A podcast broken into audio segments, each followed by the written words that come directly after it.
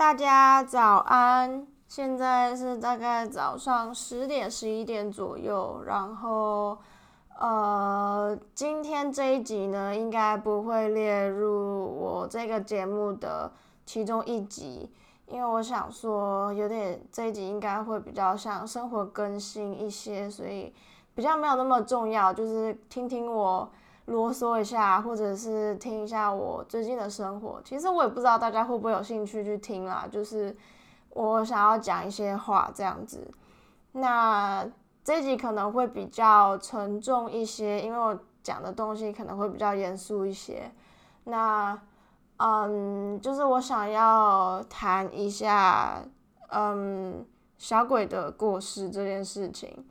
那我想先说的是，我不是他的粉丝，但是我对于这件事情的想法还蛮多的。我记得前几天他走的那一天，我在家里面自己一个人运动，因为现在健健身房没有开，然后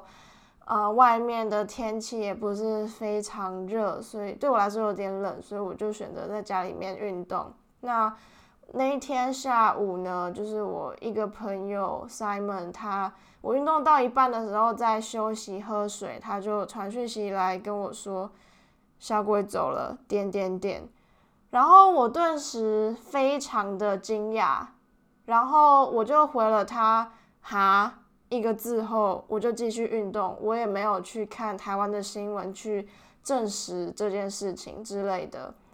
我继续运动大概。一两分钟而已吧，我就心里其实有点放不太下，我就打开 Instagram 去搜寻杨丞琳。那其实我回头想的时候，嗯，为自己有点惊讶嘛，因为我第一个想到的，而不是去看台湾的新闻，而是去看杨丞琳的 IG。原因是因为我对小鬼的印象还停留在去年他在杨丞琳演唱会舞台上面的那个影片，我不知道大家有没有看过，但是那部影影片对我意义来说还蛮重要的，因为那部影片在去年被放放被放到网络上面的时候，我其实看了很多次，然后。我其实也哭了蛮多次的，因为他们在网络上，他们在舞台上面讲的话，就是陈琳就是有讲说，是洪生让他知道，即使有一个人身份变得不一样了，他还是可以在未来陪你走下去。那我哭很多次的原因，是因为我在去年还没有出国念书之前，我有跟前男友。见过面也有吃过饭，所以当陈琳讲这句话的时候，我非常了解那样子的心情或是什么样子，还有就是就是很不知道哎，就是很懂那句话的意思吧。对，所以这个是比较偏感情方面的，然后我会觉得说。嗯，就是他过世之后，有很多的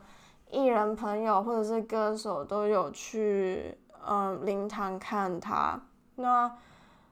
我其实还是有在断断续续 follow 台湾的新闻，就是我脸书还是有追踪台湾的新闻媒体，然后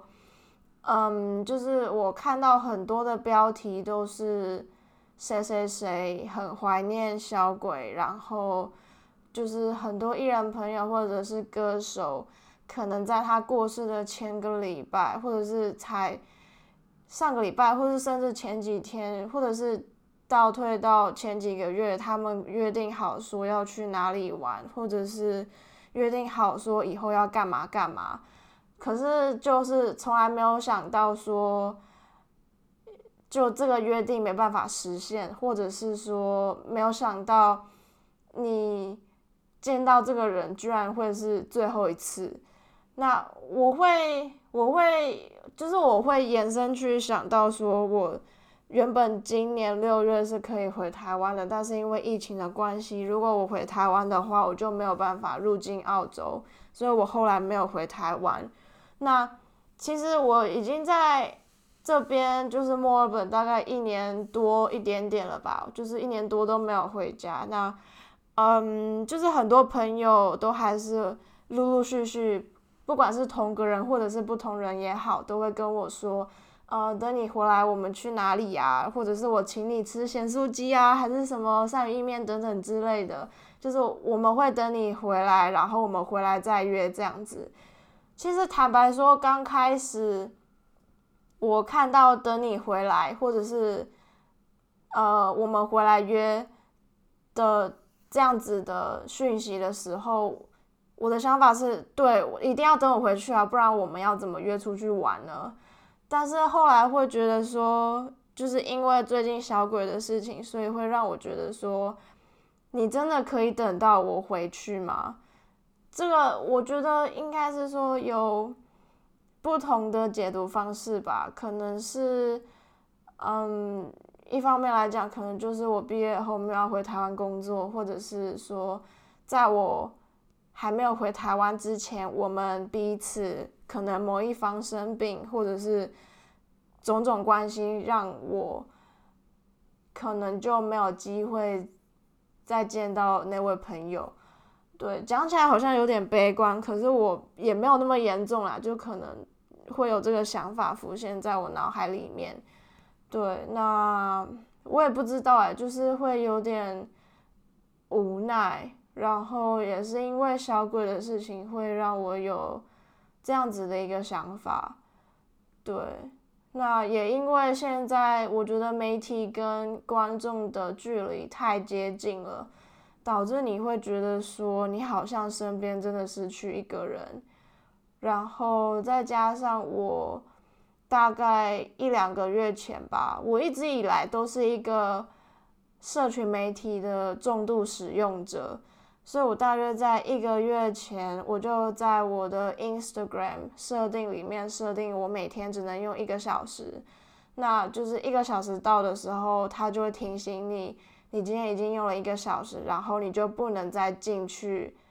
Instagram 里面，它不让你进去。但是它还是会有选项给你选，说哦，我今天想要特例，我今天想要超越一个小时这样子，然后再加上我自己就是一个，如果我心情很差或者是比较低落的时候，我就会一直滑 Facebook 跟 Instagram 的人。那也因为最近最近小鬼的过世，然后还有一些课业压力越来越重，让我每天都在打破。IG 上面一个小时的规则，然后就是我也不知道该怎么办，然后所以我昨天就去了我同栋，就是跟我住同一栋的呃朋友房间聊天聊这件事情，然后对，所以我希望我可以努力的去 accept social media 这些东西。然后就是我现在甚至是有点 dare not to open the YouTube，因为 YouTube 很多影片都是台湾最近比较负面的新闻。那也因为这些比较负面的东西，导致让我说对作业上面的想法，还有那些热情也逐渐的在变少。所以我会希望我可以在这个礼拜。整顿好心情，然后我希望我每天还是有动力去做一些事情，让自己的生活比较呃 productive，就是比较充实一些。因为我这个礼拜是放假，就是学期中放一个礼拜的假，然后就是下半学期课业压力会比较重一些。不过我还是会维持每周更新的。那所以这一集大概差不多就是这样子，就是听我碎碎念，然后讲一些最近的生活 update，然后听我讲一下最近的生活 update 这样子吧。然后最后我想说，希望大家在世界各地都过得很棒，无论是在工作上、课业上，或者是交友方面等等之类的。然后对，就是希望大家都好。那这个礼拜六呢？这个这周六是九月的摄影人物故事那这个礼拜六的摄影人物故事系列，大家可以期待一下，因为它的风格我非常非常喜欢。然后，